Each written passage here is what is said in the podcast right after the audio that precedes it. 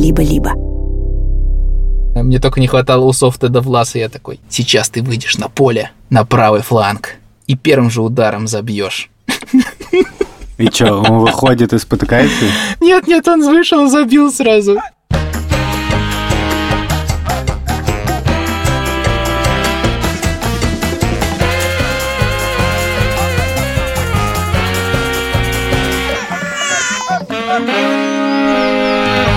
Привет, меня зовут Александр Борзенко, и это подкаст «Сперва роди».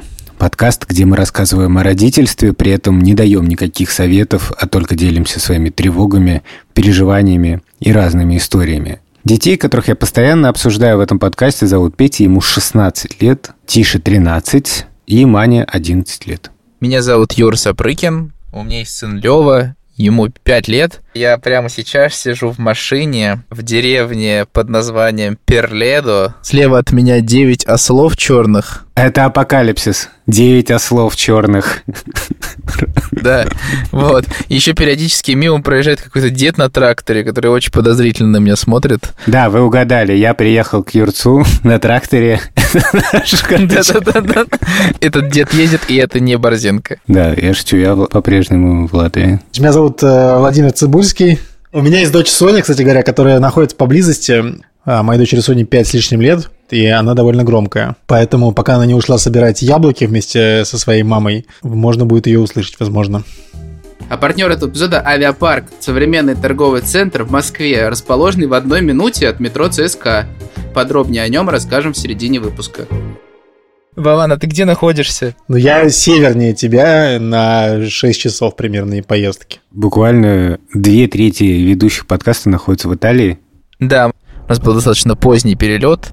Я волновался, что Лева будет стрессовать. Ну, короче, происходит так. Мы прилетаем. Лева идеально спит 2 часа в самолете. Мы выходим, короче, часов в 10 из самолета, идем по аэропорту, просто людей нет, аэропорт довольно невзрачный.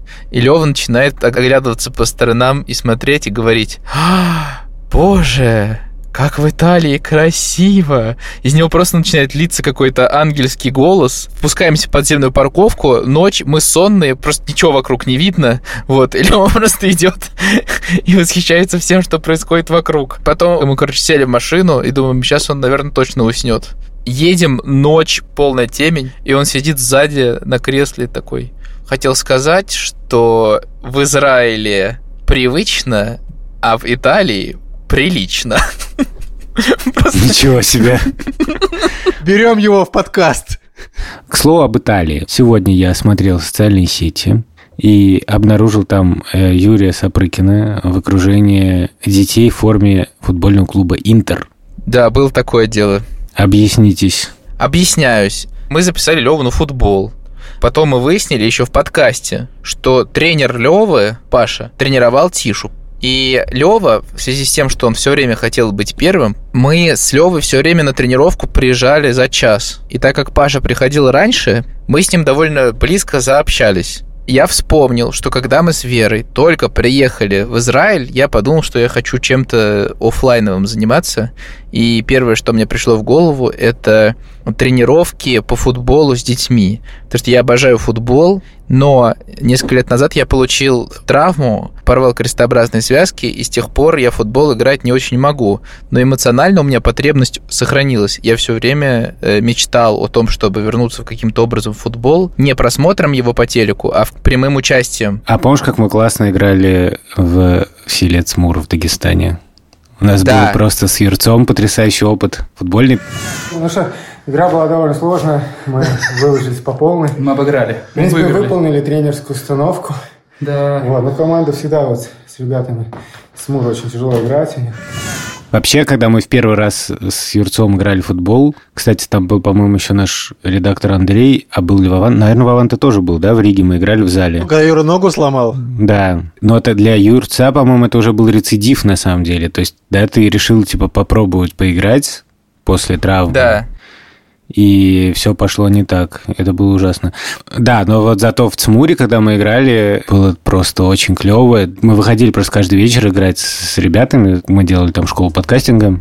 Мы едем около водопада, и мы слышим а, звук котенка. Ну как он кричит? Мотор горячий. Не, боюсь, что сломаю чудо. Ваш комментарий, пожалуйста, скажите, как было под мотор? Хорошо, понял. Он ответил. И с теми же самыми ребятами еще, которые присоединялись просто из села. Лучший момент дня просто. Играли преподаватели, да, против местных. Это было мощно, просто мощно. Как сказал Лева вчера, прошутто круто. Слушай, а мне кажется, с Левой что-то определенное происходит, да? Прилично, привычно, прошутто, круто. Ты подружился с этим мужчиной, и он э, предложил тебе открыть школу или что? Он говорит, приходи, нам нужен тренер. Там дети 10-13 лет, они израильтяне, и 80% из них говорят на английском языке. И я такой, почему бы и не попробовать? И так я подписал договор с итальянским Интер.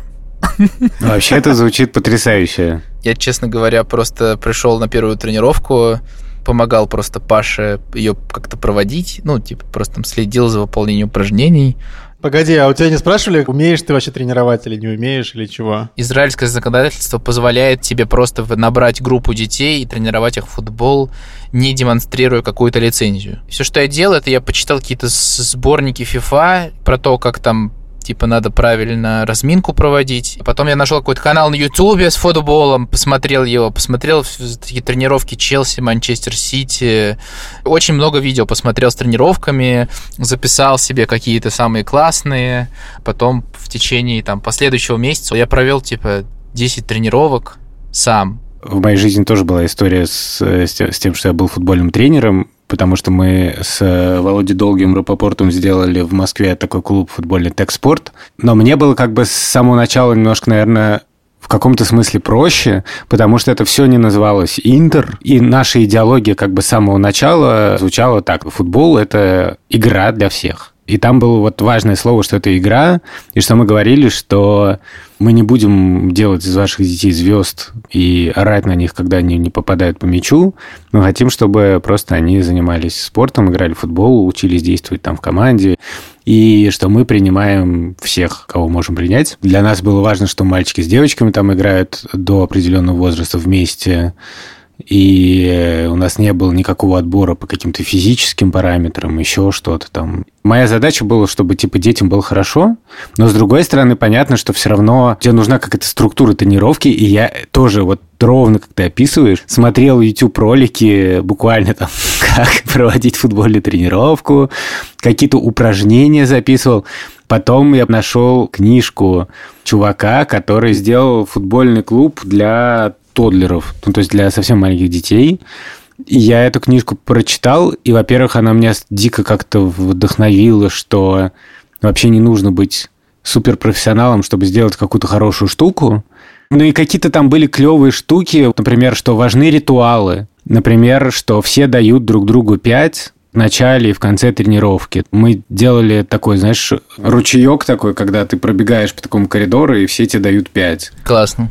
Или, например, он говорил, что во всех футбольных клубах есть отцы, которые ходят по бровке и орут на детей. О, вот это я себя сдерживаю иногда, когда Лева ходит на тренировку. А он себя не сдержал, он типа просто ввел правило, что так нельзя. А у вас орут тоже? Нет, никто не орет, но очень тяжело иногда удержаться. Мы ржем наоборот. Даже когда начинается игра, вот Лева там ходит тренироваться, и там выходит мальчик играть против Левы. Я такой сразу встаю, хочу подойти посмотреть. Встает папа этого мальчика мальчика. Мы стоим такие на бровке,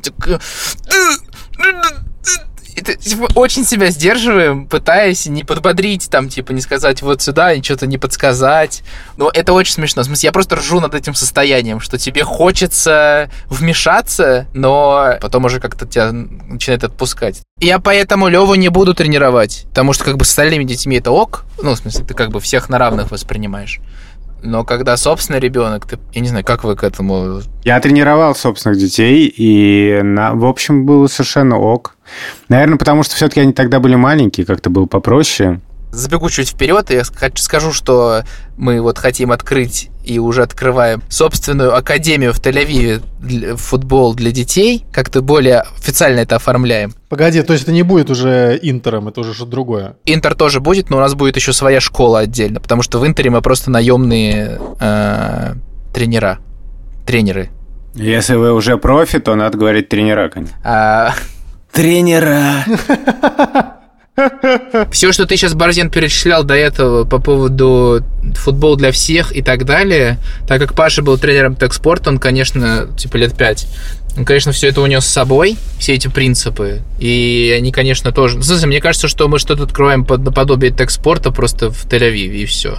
То, что у нас даже будут женская команда, потому что женский футбол в Израиле просто его ноль, типа его не существует. Мэрия там даже говорит, что хотят поддержать женский футбол, но никто его не делает. Поэтому, может быть, мы что-нибудь с этим поделаем тоже. Это очень круто. Нет, надо сказать про то, что футбол для всех и так далее, это не отменяет какого-то хорошего уровня или какого-то реального обучения, потому что спорт эволюционировал очень сильно. Я довольно быстро, к сожалению, из текспорта ушел, потому что я переехал в Ригу. Но потом как раз текспорт, мне кажется, эволюционировал в сторону более чего-то профессионального. И как тут э, правильно напоминает Андрей э, в чате, что три чувака сейчас в Академии Барселоны. Но, правда, если Юра тренирует Академию Интера, то не уверен, что это классно. То все может. Мы еще не знаем, что это за Барселона. Барселона есть у нас дома, короче. Немного дружественной рекламы. Дело в том, что в студии «Либо-либо» вышел новый подкаст. Он посвящен эпидемии ВИЧ в России, и называется он «Одни плюсы».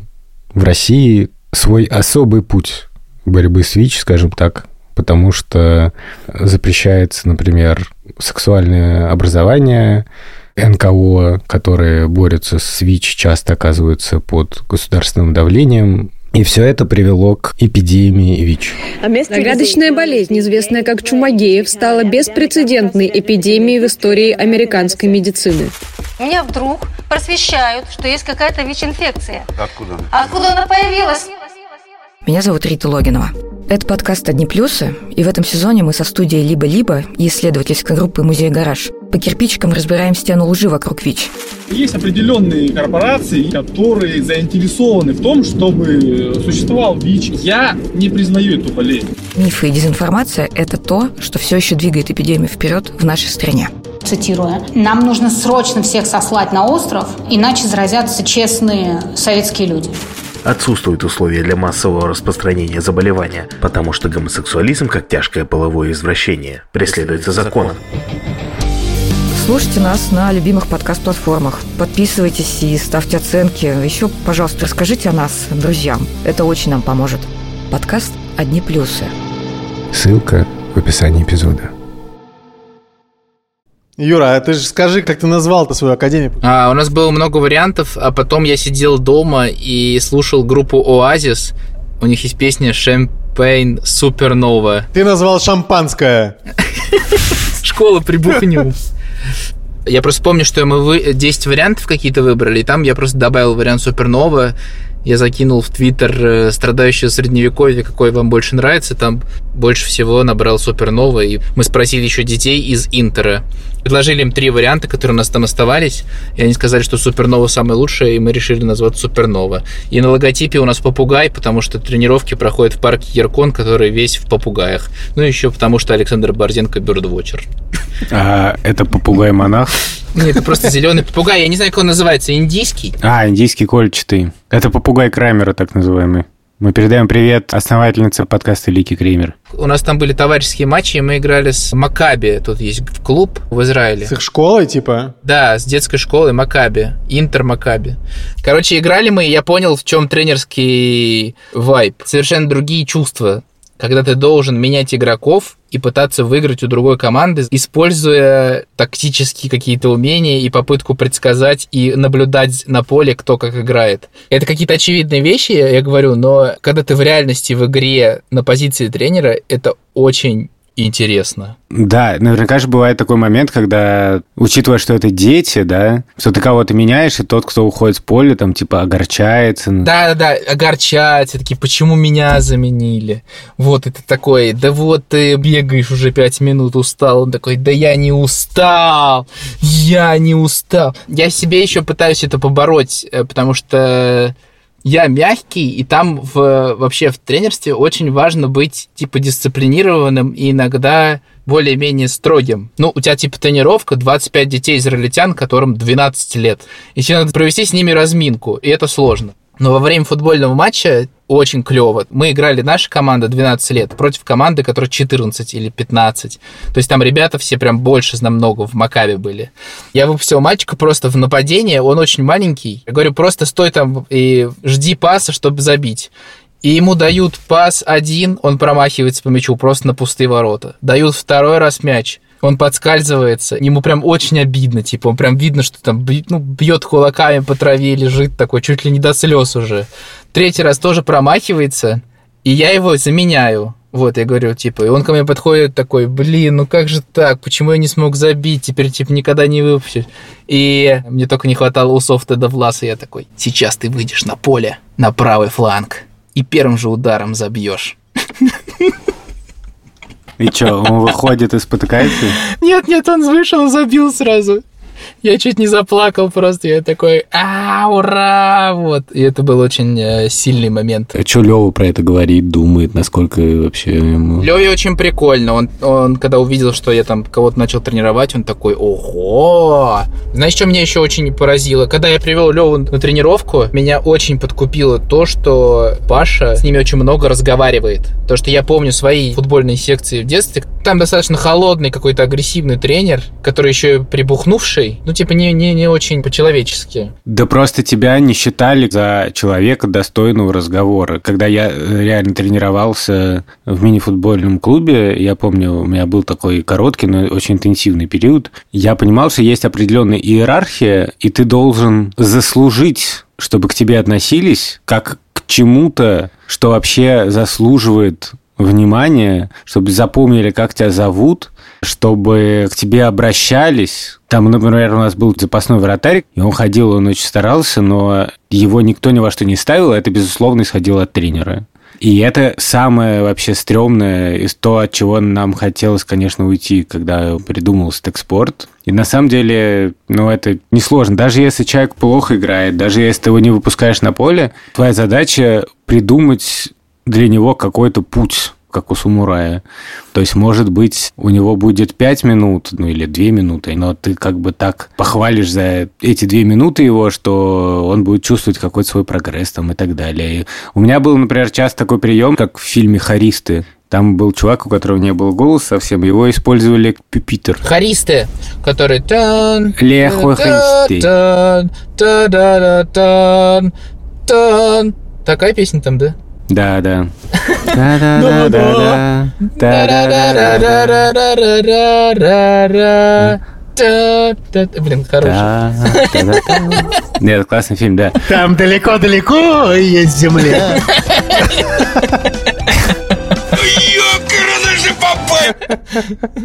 И там чувака нет голоса, его используют как пипитер, и при этом это не унизительно. Что такое пипитер?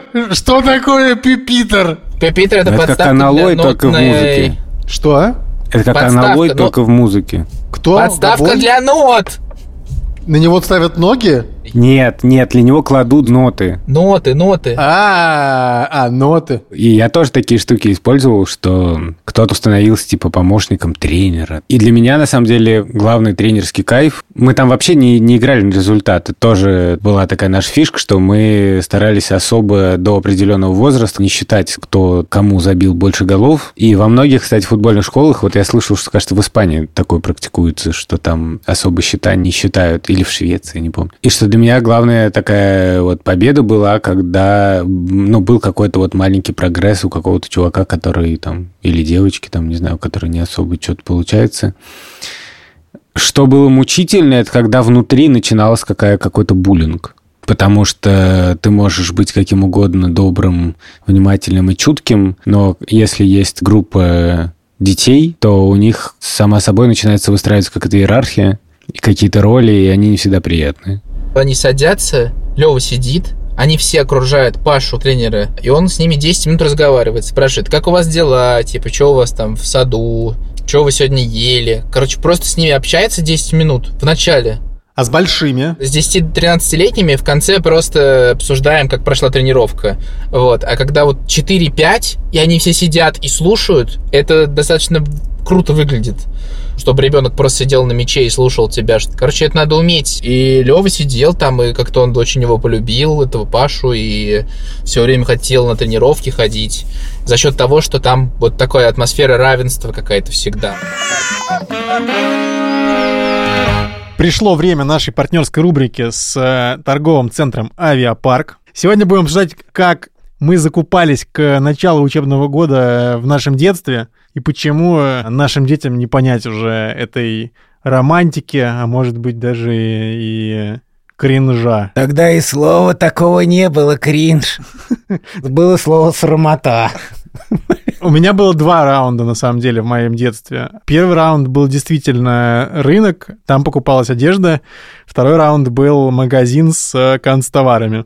А у вас было такое, знаешь, ты приходишь в магазин с канцтоварами, покупаешь там типа 15 обложек для книжек, потом приходишь домой, там просто как бы 8 книг из 15 не влезают в них. У меня не было, у меня была другая история, что когда я пришел в первый класс первый раз, то моя учительница сказала, дети, обложите тетради.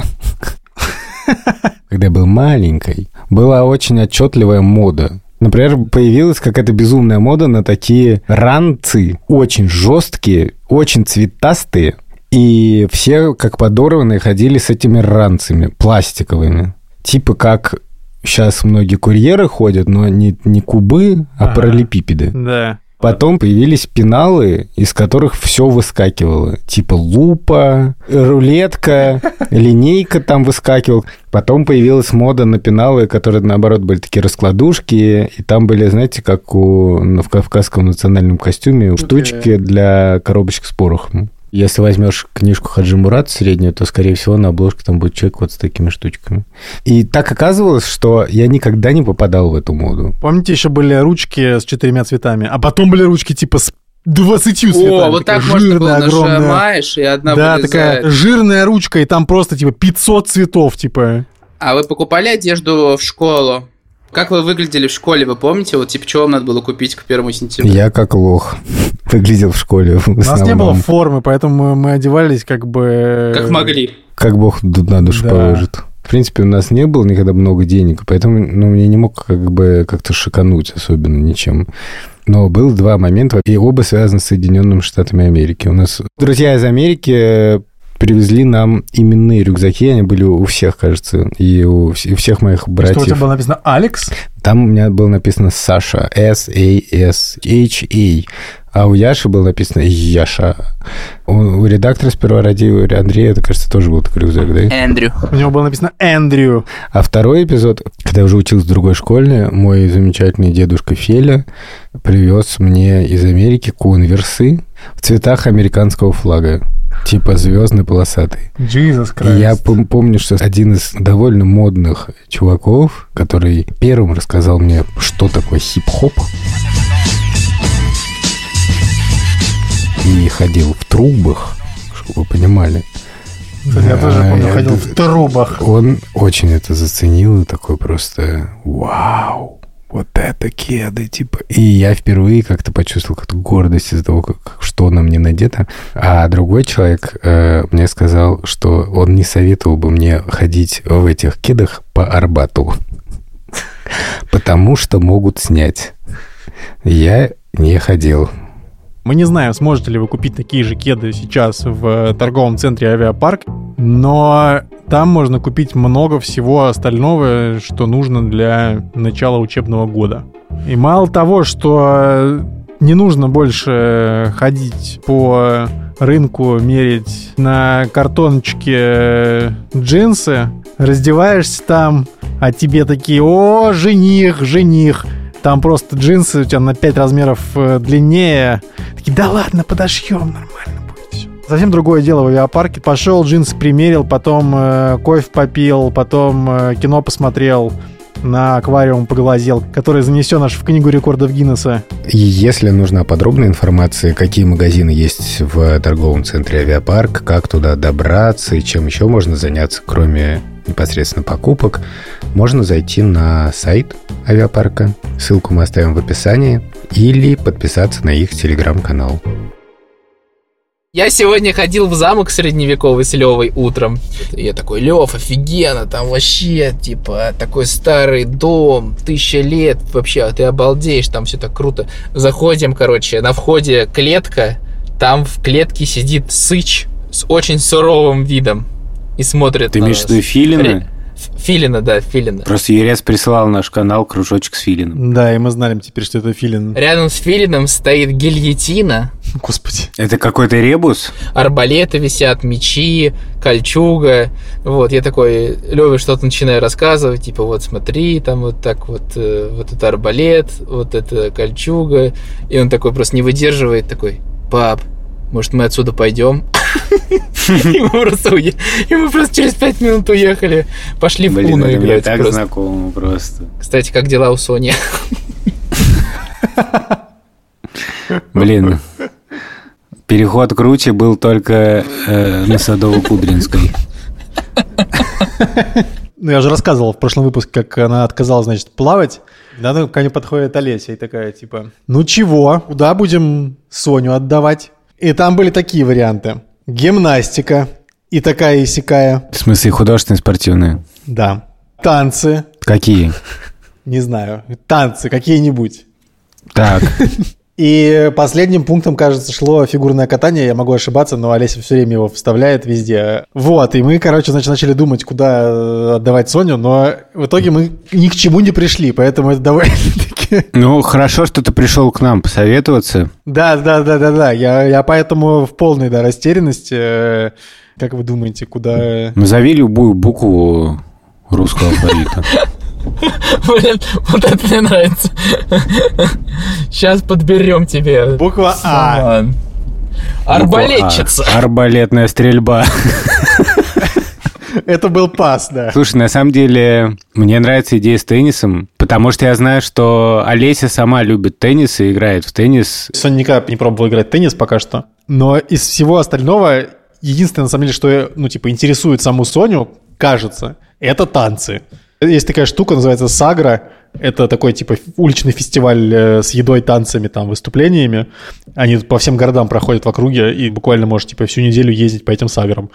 И, значит, мы ездили на одну такую сагру, и там было выступление школы, знаешь, каких-то латинских танцев. И там они выступали по возрасту. Сначала начинали самые малыши. Младше Сони. Им учительница показывала, прям перед ними, так, знаешь, сидела и показывала, что делать. Они вообще ничего не соображали, в смысле, они просто в разные... Ну, плюс-минус в одну сторону, но все как-то не в попад, короче. Это было очень мило смотреть. И Соне, кажется, очень понравилось, как они выступали. Потому что они были все в таких, знаешь, блестящих платьях каких-то. Поэтому, если смотреть на интерес ребенка, то нужно давать как будто на танцы. Танцы это офигенно. Я ходил на танцы э, в детстве. Это просто потрясающе. На самом деле, если ты решишь отдать э, Соню на танцы, обязательно посмотрите с ней фильм «Билли Эллиот». Один из самых классных фильмов, который я смотрел. Да, это потрясающе. Там мальчик занимается балетом. Кстати, это фильм же про отцовство. Там же, помнишь, есть линия, где его отец работает на заводе и говорит, что «Ты что, какой балет?» шахте. Ой, на шахте, да. Они все хотят, чтобы он занимался боксом, как все пацаны в этом шахтерском городке британском. И, кстати, ко мне недавно подошла к Мане и сказала, я хочу заниматься какой-нибудь борьбой. Переход круче был только на Садово-Кудринской. Я очень обрадовался, потому что я как раз переживал, что детей как-то мало спорта, и Маня как-то не занимается спортом, хотя она прославилась тем, что она прошла 10 тысяч шагов, не вставая с кресла в библиотеке. Она просто запихнула телефон с шагомером себе в ботинок и качала ботинком всю дорогу, и при этом читала книжку. Я стал у нее спрашивать, а какими... Майя сказал, точно не карате. И я думаю, нифига себе, когда у Мани сложилось такое четкое отвращение к карате. Я в итоге созвонился с какой-то рижской школой, где есть кикбоксинг и есть, по-моему, это называется кунг-фу. А, тэквондо, вот, тэквондо. Они сказали, что у нас такая группа для детей, вот, набирается с сентября, вот, в общем, приходите, там на месте разберемся, что больше нравится. Маня никогда вообще, как мне казалось, не интересовалась единоборствами. Я настолько обрадовался, что она ими вдруг заинтересовалась, что я даже решил не спрашивать, что ее сподвигло, чтобы просто не спугнуть. Я решил, что я просто, типа, максимально быстро превращу это в реальность, а там поглядим. Э, у Мани интересный период, потому что она, например, все время ко мне подходит, у нее какие-то возникают идеи. А мне недавно прислало сообщение, пап, можешь, пожалуйста, купить билет на прыжок с моста? Это называется банджи-джампинг, когда тебя привязывают к тарзанке и скидывают вниз. И я несколько Это ужасно. шалел. Это просто жесть. Это просто жесть. Честно говоря, это выглядит максимально страшно. Я, я бы никогда в жизни, наверное, не прыгнул. В моей голове такие два отца. Один такой говорит, Мань, может, не надо? А другой, да, надо поддержать. Если она так на этом настаивает, значит, это важно, значит, она хочет преодолеть какие-то страхи. В общем, я не знаю, что вы посоветуете. Пусть прыгает. Слушай, может быть, ты прыгнешь с Маней вместе? Спасибо, дорогой. Это типа Ну, будет наш боулинг. Может, ты прыгнешь своим ослом? И пепитром. С пепитрой вы прыгнете. Есть ощущение, что так много всего страшного, что это кажется фигней, если она решится на это. И там наверняка есть какая-то тренировка, может, перед этим. И если это детская Да, секция... Сначала без тарзанки прыгаешь, потом с тарзанкой. Мне кажется, это очень страшно. Просто жесть. Может, ты ей просто покажешь видео и все? Да я показывал ей видео, Мань такая, о, прикол. А, блин, это жесть. Понимаешь, это еще то странно, я просто представляю, что я типа туда еду, плачу 100 евро, потом мы едем туда, и Мане становится очень страшно, и мы просто уходим. Мне кажется, это лучший исход для тебя вообще. Ты сделал все, что мог. В общем, я чувствую, осень будет веселая. Банджи-джампинг, кикбоксинг, футбольная академия Супернова и, конечно, танцы на льду с Владимиром Цибульским. Друзья, еще напоминаю, что у нас теперь есть бонусные выпуски, которые мы записываем с вашей помощью. Послушать выпуски можно двумя способами. Либо подписаться на либо-либо плюс в Apple подкастах, либо подписаться на платный телеграм-канал либо-либо. Подпишитесь на телеграм-канал «Сперва ради». Мы будем там делать специальный пост. Вы туда заходите, рассказывайте свою историю, как вам удобно. Можете аудио прислать, можете кружочек видео, можете текст. И мы из этого контента сделаем бонусный эпизод, который можно как раз послушать либо на Apple подкастах, либо в телеграм-канале либо-либо закрытом. Так вот, в этот раз мы собираем истории про кружки, секции и всякие детские занятия. Если у вас есть про эту историю, пожалуйста, присылайте нам ее, мы ее обсудим. Спасибо большое студии «Либо-либо» за то, что помогает нам делать подкаст «Сперва ради». Спасибо редактору Андрею Борзенко. Спасибо продюсерке Лесе Бутенко и Лике Кремер. Спасибо большое Эльдар Фатахов.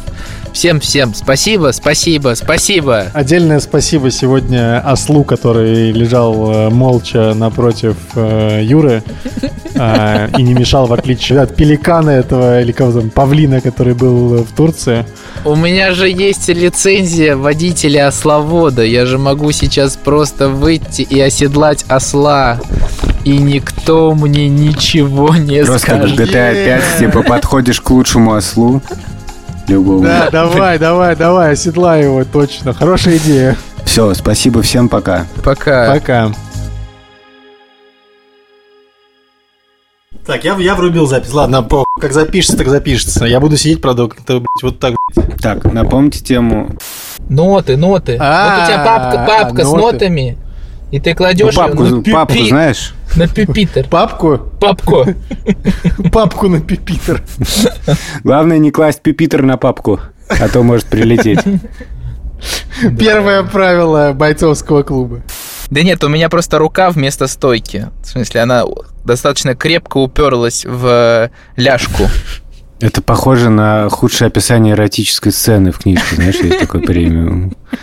Моя рука вместо стойки уперлась плотно в ляжку. Да ладно, ребята. Простите, Юрец, правда, у тебя сейчас прямо гуляет микрофон и голова в разные стороны, и вторая рука. Я попробуй как-то, я не знаю, может Я быть... поставлю сейчас. Ну, я думаю, что наши слушатели поймут. Эльдар не очень поймет. Не, ну на самом деле хочется все-таки, мы же профи. Да, мы по этому выпуску это особенно хорошо видно, мне кажется. Может быть, откроем школу а, звукозаписи, если уж футбол. это. Блин, опять какой-то дед на меня смотрит, что я тут подкаст пишу в машине. Да просто подкаст пишу! Может, это Черчесов?